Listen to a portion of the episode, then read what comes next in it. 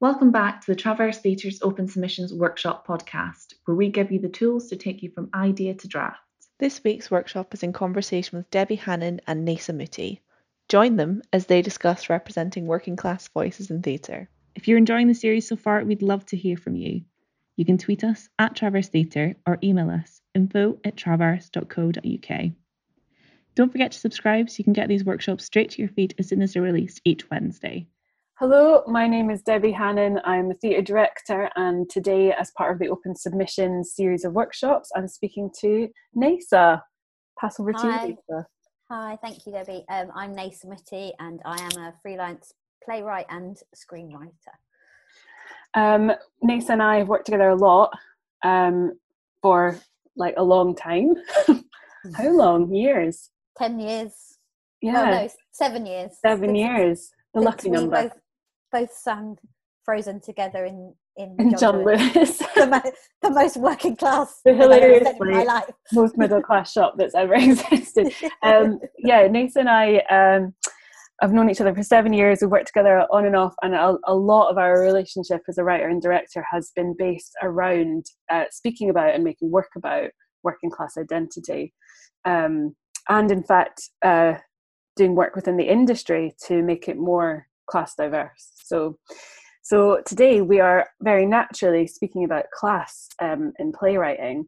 Um, and just want to say that we um, although today we're going to talk a lot about particularly working class identity that we're really aware that there is a series of other class identities that often get amalgamated uh, into that umbrella and get kind of washed away in terms of nuance um, so there are things like benefits class underclass criminal class um, and there are artists who identify as that out there um, because it is specific to their lived experience so some of the chat today and the exercises we have will apply to those things because they are intersectional. There's shared lived experiences kind of across all of those, but um, we also acknowledge that we will miss things out because we are speaking, particularly from working class lens, because of both our backgrounds um, and the work that we've done. So I think is really useful and probably a good headline for the workshop in terms of specificity around that stuff. Um, and also that we are not gospel. We are just two artists who make. Nessah's like, yes, we are. I am. um, I am Jesus. that's that's why I thought I'd get you on. um, we're two artists who make stuff who, um, yeah, I, I acknowledge the specificity of our of our take on it. So there is so much more.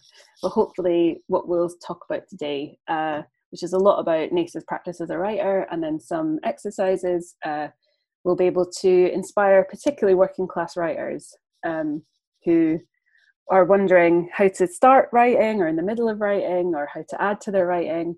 Uh, hopefully, this can feed all of that. Um, so, Nasa, do you want to speak a bit about how? I mean, this is the biggest question: how class affects your writing? Yeah.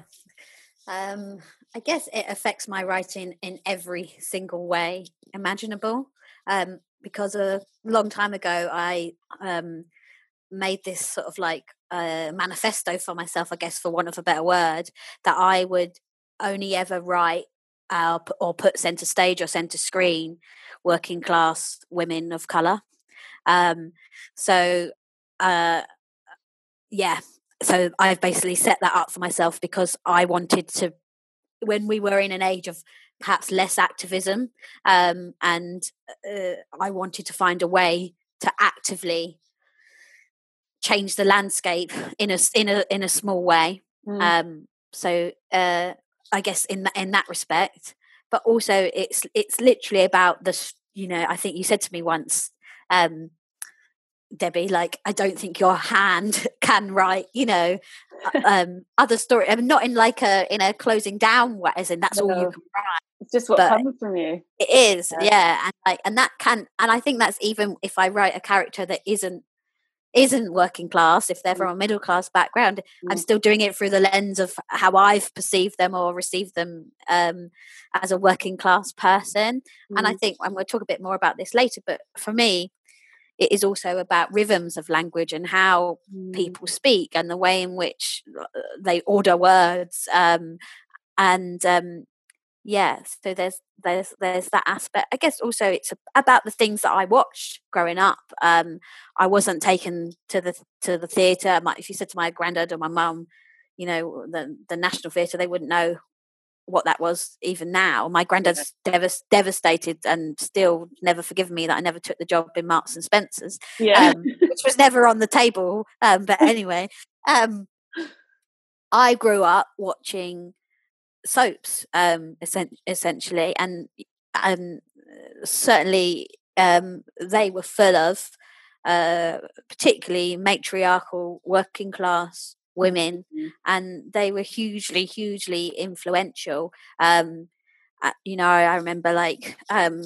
eastenders having a story with when cat slater's daughter um a big spoiler alert her, her, what everyone thought was her sister but uh, was actually her daughter and that being like a really seismic moment um, mm. in soap but the wider world and i i think i recognized very early on that soap is is super powerful it reaches such a huge in a democratic way because it's literally in your in your houses or your home um it reaches so many so many people and again another example is coronation street when sarah louise was 13 years old, and I think this country had a massive um, uh, teenage pregnancy rate at that time. Yeah. Um, and she was 13 years old or 14 and, and pregnant. And that was talked about in Parliament. Um, so I think uh, from a young age, I sort of had a uh, an activist um, element to it that was so tied up in watching working class mm. men and women, but largely it's women stories and characters for me that hold up those shows. Mm. Um, and uh, similarly, again, you know uh, what what I what I saw. The one thing we did go to was the pantomime. Yeah. Um, so that you know a very celebratory, um, and it was part of like a you know a, a treat package I mean, not that my nan and granddad sort of framed it that way. You know, it was sort of it was always after Christmas on my nan's birthday. So uh, you know entertainment was was at the was at the core of what I was was watching and, and receiving as a young person. So it was this mixture of like um, b- women, uh, women's stories being centered, activism within that, um, and actually always a massive streak of like of of like t- it's time off work, isn't it? Weirdly, yeah. it's the thing of yeah. like you, you were the good night out you know yeah absolutely that was the part that was the core of it you know it was yeah. it was as i said it was my nan's my nan's birthday on the 27th of, of december so that was a celebratory uh, thing that we mm. did mm. as a family um, yeah yeah i think there's a real divide now potentially between like the um perceived like intellectual like moral salve of new writing uh, you know what I mean? The kind of like mm, it's mm. it's going to teach us something, and uh, which equally I like a bit of me loves. So I'm like, yeah, I want to watch something that's about now and is urgent and is um and does reflect and on a difficult question and element of yeah. being alive now. Um, because I've got that kind of like, you know, that is the the thing of the live performance in front of you. Yeah. But, but yeah, it's funny how that often then like reifies into this middle class atmosphere of, yeah. of of quite quite like light intellectualism actually like it never yeah. really challenges whereas yeah the working class work like can uh, yeah it's got the potential to it, uh, it, can have a song and dance you know absolutely and a, a really difficult question yeah i think it can do both and it should and it should do it should do both you know it should yeah. be entertaining like you're not we were never tuning into coronation street for like our moral yeah. that week. Do you know what yeah. I mean? Like we, we we would watch Coronation Street because it was written by some of the funniest writers in the in the in the country. You know, Jonathan mm. Harvey um, and uh, Sally Wainwright. Um, oh God, amazing know, writers! F- phenomenal people that have come through through that show, and I think, um, yeah, I think that's what I mean. I'm, this sounds like I'm just on a bandwagon for Coronation, but that's. But I think that's what great working class art does. It, yeah. it, it shows you the joy and the pain, and that they you know, for everyone, no matter what class, those two do sit side by side. Um, do you have you had a similar experience in theatre? Like the the I totally the moment of watching the working class experience on on um, TV and how resonant it is. But have you mm. had that moment in theatre where you sit and go, "Oh my god, other than your own plays. I guess with um, more recently, yes, um, with plays like Killymuck, yeah, by Kat Woods, which the, you know, Benefits class um, artist from Northern Yeah. Ireland. Is that right? yeah, yeah, and that was phenomenal. That was so. I finally. I've felt in more recent times like, oh my gosh, you know, even though obviously totally different a part of the part of the world, yeah. but there was a commonality to to the to the things that that the characters talked about watching the Yeah. the music i can hear i can hear the um the cranberries in my ear Mm. Mm. and the, the music was such a fundamental part of that show and the dna and, and pinpointing a time um so killymuck certainly but but you know killymuck was also as, as well as very entertaining it was fundamentally deeply it was drama it was pure pure painful emotion deeply emotional familial drama um Yeah. And uh, I guess also um, box box clever in a way, which was the piece paired, which is by Monsay Whitney, directed by Steph O'Driscoll, and those two were paired together last year at the at the Bunker, two one women shows. both directed by um, coming from a director, working class women as well, isn't it? Yeah, absolutely. And Katrina Shoebridge are both, Yeah, which you could see in the work. oh, absolutely, I- immediately, and that's why I connected with them with them so much. And again, box clever. I had a heartbreak. You know, uh, you know. I think I remember sobbing um, at, at at both of them. Yeah, but at the same time as they make you sob they make you roar with laughter and the, actually the reason you sob is because they made they made you care and they made you laugh about Mm. those characters so I know it. It, is- it got like the range of it got like there's I find sometimes with work that's about class is it it's only through the lens of suffering yeah because always from the middle class lens it's about a lack it's like Yeah. here's here's the good life you know tm yeah and here's a sad life that lacks the, the things that made the Yeah. good life rather than coming at it from like being in yeah and amongst the richness of that world yeah um Yeah. and actually when you're allowed to like have the full range of humanity like yeah it does yeah, tend to be both entertaining and affecting you know? Yeah absolutely and not so you know obviously for me working class identity is is a core of my identity but i am a human yeah yeah well. yeah. It's like this it's not the sole um essence of, of of of people either you know they are they they they make mistakes and they don't we don't you know they don't all live in perpetual suffering um and yeah you know actually i guess without like putting any kind of label on anyone i think that is is a part of working class identity that there is a you know a resolve to to, to carry on uh, um yeah and, and resilience keep going resilience yeah um Yeah. not for everyone i appreciate like i understand some people's circumstances are very very difficult but my personal experience and the people that i grew up around and, and watching were Mhm. very much that you know that we have to live side by side pain and laughter live side by side and Yeah, that feels often like, like- ult- unbelievably closely yeah completely and that feels like a more authentic truthful it- you know representation. I think it's interesting to think about the notes you get given as a writer as well Mm, mm, because i know that like we've spoken multiple times about notes um mm, mm, that you mm. and i both received in different things that have uh, really what they've been doing is curtailing working Yeah. class elements of the piece. Yeah yeah um, and so for you how do you like as you said you like kind of sack that stuff off but like it's not always that easy as we both know. No how do you no. read it? Like how do you hold your spine you know? I mean i haven't solved solved that. Yeah like, tell me please. Yeah.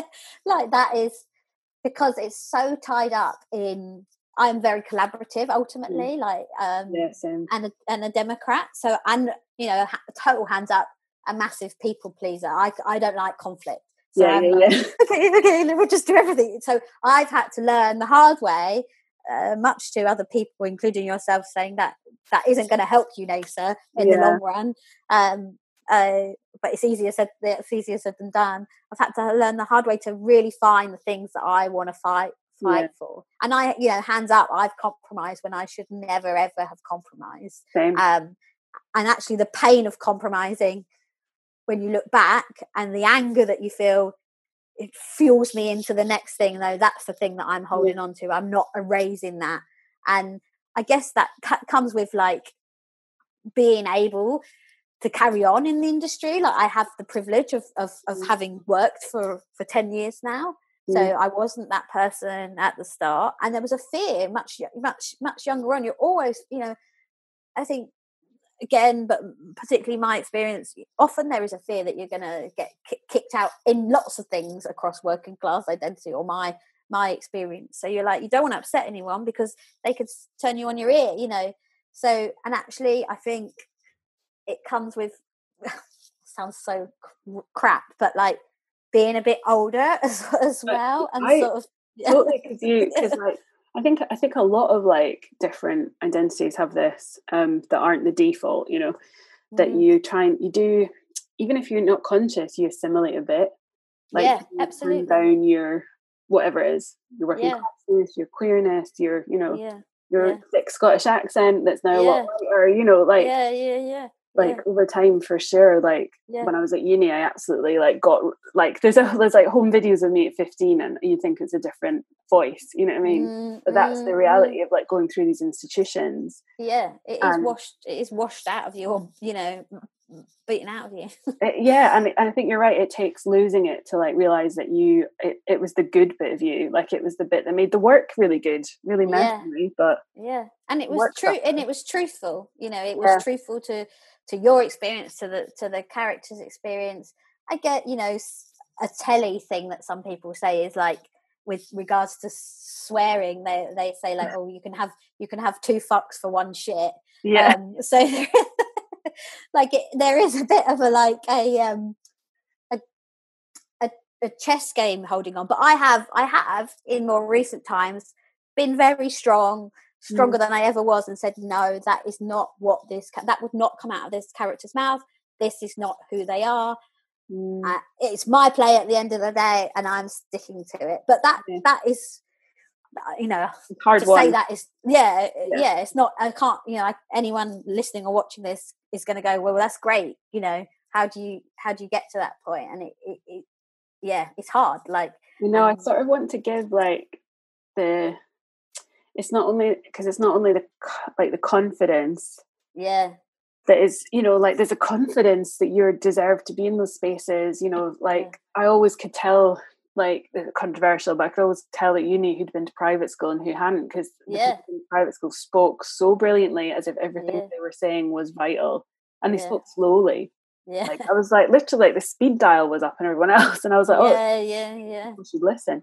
Um yeah, but all those things feed into how you compromise along the way. Yeah and yeah. i just love to be like to give something like- tangible. Yeah like tools to those younger artists where it's like there's there is Yeah. a way that you can um you can say you can say no. Yeah. And there's a way that you can interrogate you don't have to be the person that falls because they're yeah. because that other lens that's on you that is just uh, more backed up by society really bluntly. Yeah like yeah. you can hold your own you know I guess the other thing that I often do is like, if there's something that I am unsure of, and I think somebody might be taking out for a re- you know cutting or wanting Yeah. to change for a reason that doesn't quite sit right for me, I again, but again, this comes back to confidence. I ask for the time. I say, let's park that.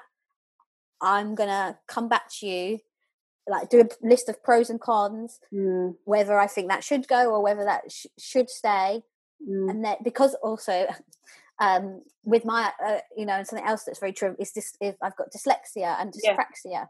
So i can't always process very quickly in the moment you know i can't i can't fight in the moment often um or or fight for something in in the moment. Yeah. Um and that collides with this very collaborative wanting to please everyone thing. So sometimes it's a bit of a toxic mess for me. So I, I have to just be re- i write everything down be really clear and and and if there's something that rings alarm bells in the moment i say well let me park that. Let me really interrogate that and think about that because i've i've got dyslexia and that might not sit right with me and i will come back with a list of 10 reasons why it should why it should stay um or like why right it should isn't it?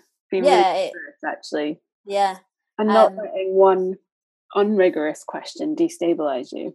Yeah absolutely yeah. And i i guess i come you know i always come back to the argument because sometimes the argument is well why is it set here or why is this character um why does this character have to be working class and i always come back to my sort of core yeah talking about what we talked about the thing is that they're working class because that's the landscape that I want to put on stage and te- and and screen.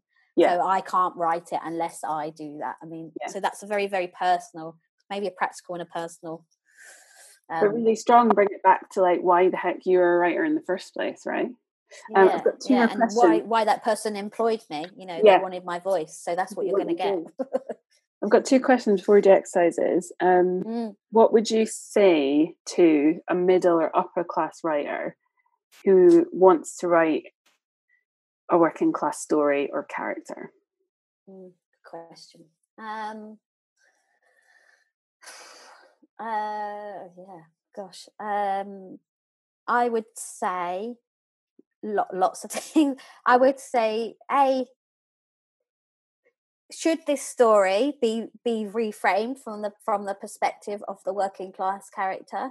If so, can you give that space, that literal commission, that space to to somebody who is authentically from that background? Like that's a big, that's a meta ask, which I understand is you know sounds probably quite idealistic and financially idealistic, but ultimately that's what I, you know, I try and because I am in a better financial position than I was when I first started. If there's opportunities like that, to pass yeah um, to pass to, to pass it over to somebody else. yeah um i'd be interested as well on like what do you think about form like in Mm, terms of working class? Because i was going through you know working class plays and stuff that we can maybe like attach to the Mhm. description of this for people to look up writers um and the form you know it like to to my eyes naturalism dominated and dominates still and i know you write in naturalism for yeah, like for, for a set of aesthetic reasons yeah. um but yeah i was wondering uh, like is there any is there is there like scope for the working class form to to not be that or why is it only that you know Yeah, a- absolutely, like a million percent. It's a conversation I have with David Loumgair of, of Common quite Yeah, often. you know, it's well who- worth looking up googling commons work if you are um working benefit under a criminal class artist um google common right now there you go absolutely. Um, because you know something he said to me is like, where is the where is the working class horror? Where is the working class Mm. rom com? Where is the working class? So genre plays Yeah. into form a lot. yeah and yeah I, yeah I and I can't, you know, I can't think of of you know when he asked me that question, I couldn't think of them in terms of Mm. plays, but Mm. even you know moving beyond, like I guess um attack the block, which actually Yeah. is extremely old now, very old. Yeah. Um, parasite weirdly oh even though i don't i really don't Yes. of like the class system there other than Yeah, that film yeah, Well- absolutely, yeah, yeah, Parasite, I suppose. that Um, might def- be it like just parasite yeah, in written like literally in you know the last year or so. yeah Whereas, and I, I don't, you know, this is just my hypothesis. Um, I feel like I didn't. Well, a form wasn't open to me, you know, Mm, uh, as a as a younger writer. Like I didn't know that you could explode. You know, I didn't Yeah. know that you could explode form in that way. So, and then B, there's something about with there's such a hunger to get the story and uh, the characters center stage Mm. that in a way i'm not saying that naturalism is easier in any shape or form it, Mm. it's all bloody bloody hard work um but if it, if it's about getting something to the stage is is is is it quicker and more likely to be um quickly understood if Mm. it goes through the form of of of naturalism and Mm, actually there needs to be like um a second I was gonna say second wave I probably shouldn't say that but um like a you know a, a new a renaissance I suppose is, Yeah. is the right is the right word in um the breadth of of work and genre that working class writers directors artists uh embrace uh, um and that uh, you know otherwise we're a bit infantilized in Mm. staying in that naturalism is, is your form you know and that Mhm. naturalism is is is is you can't graduate be, be, beyond that and actually um i guess now what i because i'm doing a bit more work in telly i um, and i all of my plays that i'm writing um i guess for want of a better phrase, are like hyper theatrical. I don't Mm. know, really know what that Yeah, yeah, means, yeah. but but Yeah. so I am in everything I'm writing. I am interrogating form, and I guess prime example of that. Even though it was kind of it was given to me, it wasn't something I I didn't come up with the the absurdness nature of it, but is Debbie and I uh, worked on an adaptation of Ionesco's Rhinoceros, um, which had class and race at, at the heart of it. Um, and for anyone who doesn't know, that's a play that was, um, yeah, written um, in lots of things about it. But I think one of the core is sort of the rhinoceros has become a metaphor for Nazism, and we updated it to look at the alt right today. Yeah, it's a whole Um, village of people who start to turn into rhinoceroses. Yeah, Yeah. so I guess that is like my first furrow into um and and some of the one girl in the piece is from a working working class background and Mm. I'm aware that he's making oh that it sounds like oh she's working class therefore she joins the alt right but it's it's a lot more complicated than that Yeah. but um The complex relationship between the right and the white working class, isn't it? yeah absolutely And- that's it yeah yeah And the the other girl who um is mixed race. And yeah Yeah. And Yeah, but is also working class Yeah, Um, it's also the, abs- I, guess, yeah, it's really interesting to go, but absurdism related to that world made a lot of sense. yeah absolutely Um, yeah And actually, it was it was horror, wasn't it? yeah it was a horror yeah yeah it was like a it was like a i think that's what we taglined it was like a uh yeah an alt-right horror kind of thing like i Yeah. looked at a lot of like you know scream or those kind of horror horror movie like it was quite gory wasn't it? Yeah. and uh, i think people were, there was only one performance of it because of coronavirus but i think people were terrified.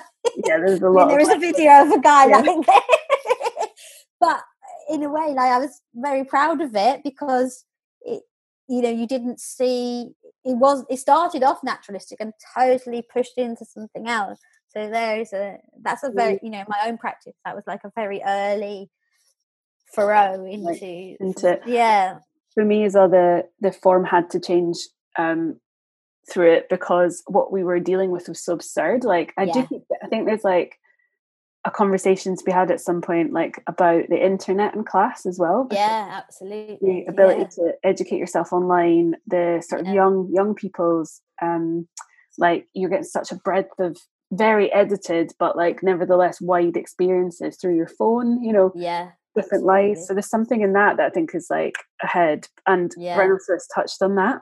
Yeah. Um yeah. and because of that it couldn't be natural is it? it couldn't because of the original play but it just couldn't be because the the con the subject matter asked for something that you know like the rhinoceros did broke through a wall you know yeah. and yeah. crawled up through from the floor yeah.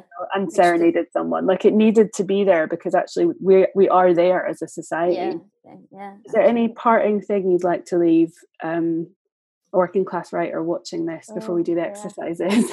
Um it's got big pressure. I think just, I guess what's happened over the last, with regards to lockdown, what's Mm, happened to me is, uh, um, and I've been very privileged and able to be in those meetings. I understand that it's not always possible, but I've never, so I've been on a lot of like Zooms um, to for other working class artists across an intersection of disciplines, um, and there is that other working class people exist.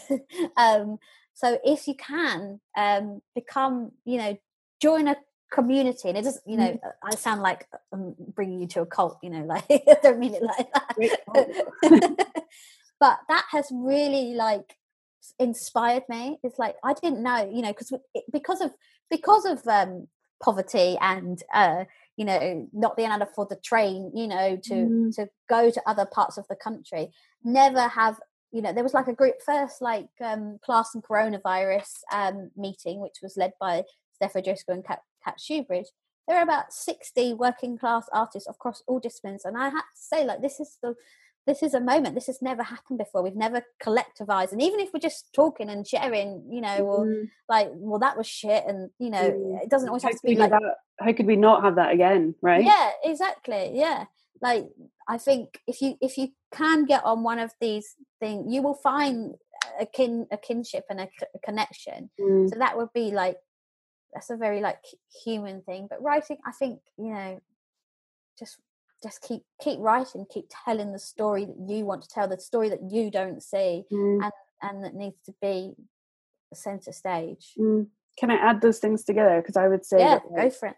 the thing I see uh, that the thing that I've seen in your career and in mine is the is exactly the link between those, which is like once you connect to other artists from that background, like you know, good things will happen. Yeah, Um, and to be out there, getting getting burnt out, getting chipped away at, it, getting those notes, getting washed out, you know, it's really exhausting. Yeah. Um, and when you link up with someone who you can have the nuanced conversation with, you can just ha- even start the bloody conversation at all. yeah, Um, you, yeah, God, like it's suddenly you do suddenly you're you've made a home, haven't you? Yeah. You've made a place for yourself in the space between the two of you.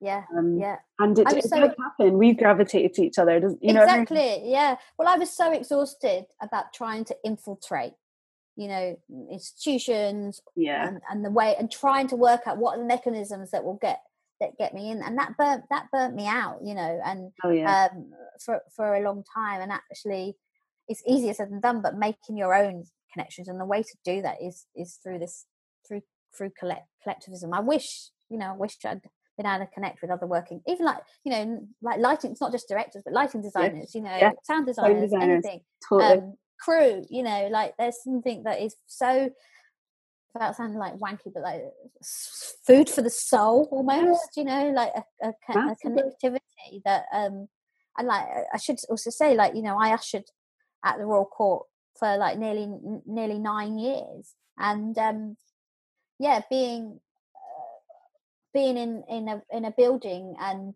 yeah like just find it i found a community there with within the ushers you know and sort of uh and yeah, i mean that's another thing like on a very practical early level. I know it's not practical right now because they're closed but that was like a secondary education for me i suppose I, and it was the way i could get in being an usher watching the shows over and over again and it was a way i could see shows be paid to watch shows and Mm, have conversations and see you know other forms and, and um forms of theatre yeah. I worked in cinemas a lot, and I did that. as Yeah. well. yeah and you also you know yeah and there are other artists other art other artists that are ushers we're all working- artists. yeah yeah graphic novelists, band members, who like yeah, who it lets you expand. I had a great conversation with a lighting designer the other day called Catherine Williams in Edinburgh, Mm, and we were talking about what lockdown had done for us and our our perception of our careers. And she said this Mm. great thing that's like, I'm going to stop trying to succeed at theatre yeah and just make work. And I was like, oh, you're so right, because succeeding at theatre is what leads you down all these other paths that other people have done that were never actually built to favour you in the first place. exactly yeah So go find your find your people, build your own. yeah Um, and that is a practical thing. Like it can Yeah. be done. And if you I find like we're now 10 years in, both of us, yeah yeah we'll answer any ask for like advice and help. You know what I mean? yeah yeah absolutely Um, so ask because people will. Yeah, it's a big call to arms, isn't it? But it's yeah it is it is it is it's collectivism it, it's unite you Mm. know it's it's a it's a union without being a without being a you know official official union it, it is it is building your own tribe hundred percent.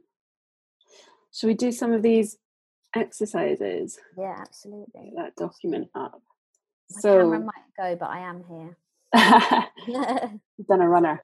Um, so we've got four exercises that you that we thought could connect, particularly for writers of a working class background. Although I think it could very much cover the other class identities we mentioned as well. Mm, mm. Um, so we're just going to do four of them. I'll kick them off. The first thing is um, really celebrating those moments of working class culture that you do not see on stage. There's quite a lot of that. In fact, um, Caitlin Moran, I remember, said, I'm going to write about being poor, fat, working class, and female until Mhm. everyone's writing about it. And I remember being like, yeah, like you never. That's a really paraphrased quote, I have to say, but um, it's such a brilliant thing that I was like, oh yeah, like there, there's yeah, there's so much that is still unsaid, you know. Um, so for this, the exercise is really simple, which is to think of a moment from your your life, your lived experience that you don't see, you've not seen on stage and you've not seen on TV. Mm. Um, and uh, let me think of a really good example. Um, oh, like um, I was at my best mate's giant family party. She's from like generations of working class. Um, there's always a giant paddling pool all the men around the barbecue. There's this matriarchal grandmother who's got like 10 sovereign rings and just gives out advice to everyone. And then there's a cousin who'd been back who was in, had just got out of jail and it was about welcoming him back into the fold, you know. And that moment's just not like ever. I've never watched, sat in a proscenium arch watching that. Um, so find your own version of that from your lived experience um, and pick a character in it and write a monologue that is just describing it from all the senses. Don't worry too much about plot beat or drama. It's just I'm going to put a person in there and tell you know flesh out a really highly HD picture of what it's like to be in that moment. Um, and that won't unnecessarily be work as a scene in itself, but it's just giving you like putting putting it center stage, as you always say, um, mm. and giving it validity. Like it deserves the time to be described and explored, and it is as detailed and nuanced um, as any you know any other level of class experience. It just hasn't really been done too much, so giving yeah. you time to do that. Yeah, it's brilliant. It's really good, really good idea. Okay. Do you want me to? Shall I talk about um, so something else Debbie and I sort of have discussed in the past before, but but also um, I think about a lot is is it's not it's not I mean, it is what the characters say, but it's how they say it. And I, I, remember having this really like epiphany moment when I was watching. I know I keep referencing TV, but um, uh, Happy Valley, yeah. and I was like, uh, that you know, this is a working class story um, at its core because of the rhythms and the way in which those characters speak and the way in which the words are literally put um, in a certain order and that yeah. that um, and from that you can kind of detect a voice almost and a and a tone and a, a rhythm of body as well and a rhythm of like being. Um, so one of the things like i think this is like more of an early starter um, activity is take an existing text and we can give some examples um, later on or um, as additional material and find like a, a line or a phrase and kind of like deconstruct it in terms of um, how are the words put put together? Um, what are the rhythms and the, what's the pattern? If you look if you if you look at everything that char- one character says is there a rhythm in which in which they say it and how they say it? And also um we talked about uh like um oh, what was the other thing i was going to say? It's going to my brain. Um the uh oh sorry well, like using use it like how you lay it out in the page? Yeah that's it. Yeah yeah yeah. Yeah yeah and sort of like writing how what i do a lot is write how people speak and i always get uh, that's another thing i always get like i always get told off for told off in the list like this is repetitious this is re- you know. Yeah but, people I, are yeah. but people are and like they don't speak in these perfect eloquent kind of uh, sentences um which yeah. which is kind of at arms or at not arms at, at um what do you call it at, at odds at odds yeah arms odds at odds with the idea of dialogue because dialogue is very much you know very honed yeah exactly and actually when I, you know, I, I write in a way that is about listening to people. Somebody once said it's very verbatim like, um, and that's because um, so therefore it isn't going to have that clipped nature to it and like there's a balance i think there's you can still be truthful to the rhythm in which somebody speaks and be pushing the story through forward yeah. in terms of the dialogue that they say i'd say as well if you uh, what what i find useful is to like let go of the grammar rules yeah. and like if you want to use all capitals on a word because you want to hit that emphasis or you want to lay out a sentence one word one word one word one word big long dense bit because you want to get the rhythm over then do that like it might uh, it might be i'm just thinking of like writers scottish writers like ali smith or Jenni Fagan who mm, mm. who write in the rhythm of like scottish patterns particularly yeah. um yeah and you can see it on the page and that's that that gives the actor the performance like if you've got if you've got um I was just gonna swear, but if you've got like fuck fuck fuck fuck fuck written in a line, it's a different thing from fuck a big space. Yeah. You know, like Yeah. you you can deliver the thought and the the rhythm in that, and that is directly linked to class use of language. I think. Absolutely, yeah, and and and uh, and diff- you know, being from different locations and with different with different dialects and different, Yeah. um, you know, Embrace that rather than like yeah.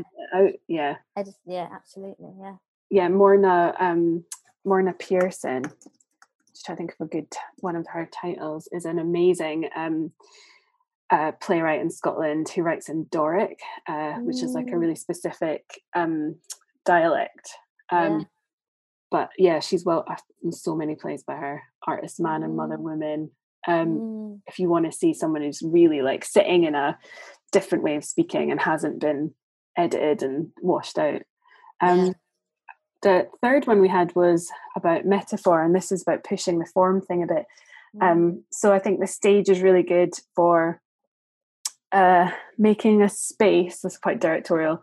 That works as a metaphor. Like it's it's really helpful for that. So, for instance, the really clear example of that is if you want to show someone nervous in an exam, you could put a kid at a table with a you know bit of paper and a clock, or you could put them on a six foot tall chair and a six foot tall Mhm. table that wobbles um, with a clock that's moving too fast. And that's not realism, but it's Mm. closer to the feeling yeah, that, that I'm up here, the time's going, everything's going to fall apart. Um, and that's more metaphorical because it, it goes into like the expression of the thing. Um, so I think there would be, and maybe again taking a couple of experiences from from your lived experience of that class identity and finding the on stage, you know, either more expressive or more metaphorical version of that thing. So I just thought like I don't I don't know if this is you as well, Nessah, but like a big part of like growing up um uh on the estate that I did um Mm. is going over to the high flats with my best mate and learning a dance routine. yeah, yeah, Always a pop song, Yeah, you know what I mean? yeah, yeah, Uh, badly. Yeah. um but I was like what a brilliant thing like that we haven't really seen on stage. Maybe in a film, like in Fish Yeah. Tank is kind of a brilliant moment of that. yeah, a little bit in that. Yeah. Um, but I thought, what a great thing. She could do the realist version, which is two young girls, you know, learning a dance routine to like, um, like a shit cassette because it would have been the nineties, Mm, um, or you could do the, the stage version where actually, you know, like it becomes huge and there's and Mm. the backing dancers and their head come in and the lights become the music video of their mind and yeah. you know a disco ball drops in and you know and it's it, that's the feeling of doing that dance with your friends. You yeah, feel like you're the coolest, you know, hottest, like yeah, thing alive ever. Yeah, um, yeah, But equally, you could do that on something that, like, I chose that euphoric example because I think that's the Yeah. thing you don't see as much. Um, But equally, there's you can do it for moments of like distress as well, moments of pain. yeah, How you know, like if you had a hyper realistic set and someone's lost their uh, lost their husband or something, you could remove Mm. every single bit of the set around them, and then Yeah. you've got the metaphor for what losing your your home is. yeah. And that's quite a literal metaphor, but you know what I mean. No, yeah, absolutely. Um, yeah, brilliant. Wait, do you want to do the alphabet one? Yeah, so um, I guess this one is more about starting out, um, Mm. or if you're blocked um, Mm. and you're struggling to, um, yeah, to to unlock something about what your story might be. And uh, I have to be completely transparent. This this is a I've edited this based on something that Evan Placey, playwright, um, shared with me once. Oh, Um, that's excited of the story. All the best so um and also it's about like uh that the the left and right brain like Mm. um coming in together and like the chaos side which you because you uh, of your brain and the more structured side because you do need both when you're um when you're writing basically uh, or making any piece of art i guess you need um those need to be sort of sitting um together in some shape or form um so with this exercise what you do is write down the whole alphabet on a on the left hand side of your piece of paper on your computer or whatever um and just write the don't think just write the first word that um, comes to mind connected with that letter so i've got an example here apple beasts capitalism what more could you want there's a title for a new play Yeah. um And then once you've done that, put that to one side or, or turn over a new piece of paper. And then um, sometimes it's useful to put a timer on this. So maybe like put a timer on for a one minute and write out all the themes that could potentially be a, a, subject matter for a play related to a working class identity or the working class experience. So again, mm. I've got some examples: hope, poverty porn, misrepresentation, being the only working class person in a middle class workplace. Um, so, and then when that time and, and right and again, don't think, just write. Um, and when that timer stops, stop. And then what you do next is kind of marry those two things together, and it, it's really helpful in terms of creating a first character potentially. Um, and what you do now is write a monologue um, using picking pick one of those um, subjects that you've chosen take the alphabet words that you've got and then write the monologue um, using the words you wrote down in the alphabet exercise write a monologue based on one of the themes but you must use the words in the order of which you wrote them. You can add in other words so i mean i'm sure i'm going to get commissioned off the back of this. Apples are like beasts um, and uh, beasts is like capitalism capitalism yeah, yeah. and that's like truly horrifically terrible. you could do like a play about a monologue about hope. Yeah as long as it's like um i picked the apple off the tree um yeah. beasts took it off me or something yeah. Yeah exactly yeah. I don't know how that was hopeful. No sorry yeah but that's the point yeah but yeah. again even when you do that part because that's like three parts to this exercise when you do that part you, you know you don't have to think too too much like yeah. um, lynn cochrane always said this when i was um I, I training and doing like um training to be a playwright that we worry that we think too much as writers and small bit and bit you know just getting something down you can always edit it later you can throw it away but something is better than nothing yeah um, yeah and generating that material in a like takes pressure off you, isn't it? You just you yeah. just fill in, and then Absolutely. you can like carve it and yeah. And I guess that was really opening to me because I think partly the dyslexia, partly the working class identity identity is that you've got to get it right. You know, you can't. Yeah. You've got one shot. You've got to get it right. Mm. Yeah, otherwise you're you're you're out the door. And that was really like liberating to me because I was like, I got to, I just got to get it out. I've got to get it mm. right. Thank you so much, Nessah. That was so wicked. Um, I just think right. like you and I have spent all of lockdown having conversations about class, really, and yeah. um, it's just really exciting and hopeful that institutions and the whole industry really also starts having that conversation because it is it is the the most intersectional thing, isn't it? Like it's the yeah. sign that all the other identities meet. Um, and yeah, like we've got a long history of brilliant working class artists who yeah. across all the forms um, yeah, so I, I'm, I hope that that shows up in theatre even more when we start yeah. to reopen. Absolutely. Yeah. Um, thank yeah. you so much. That was so brilliant. Thank you for your time. You can watch or listen to all available open submissions workshops on our website. For more information and to support our talent development work, please see the Support Us page on our website. Every donation makes a huge difference.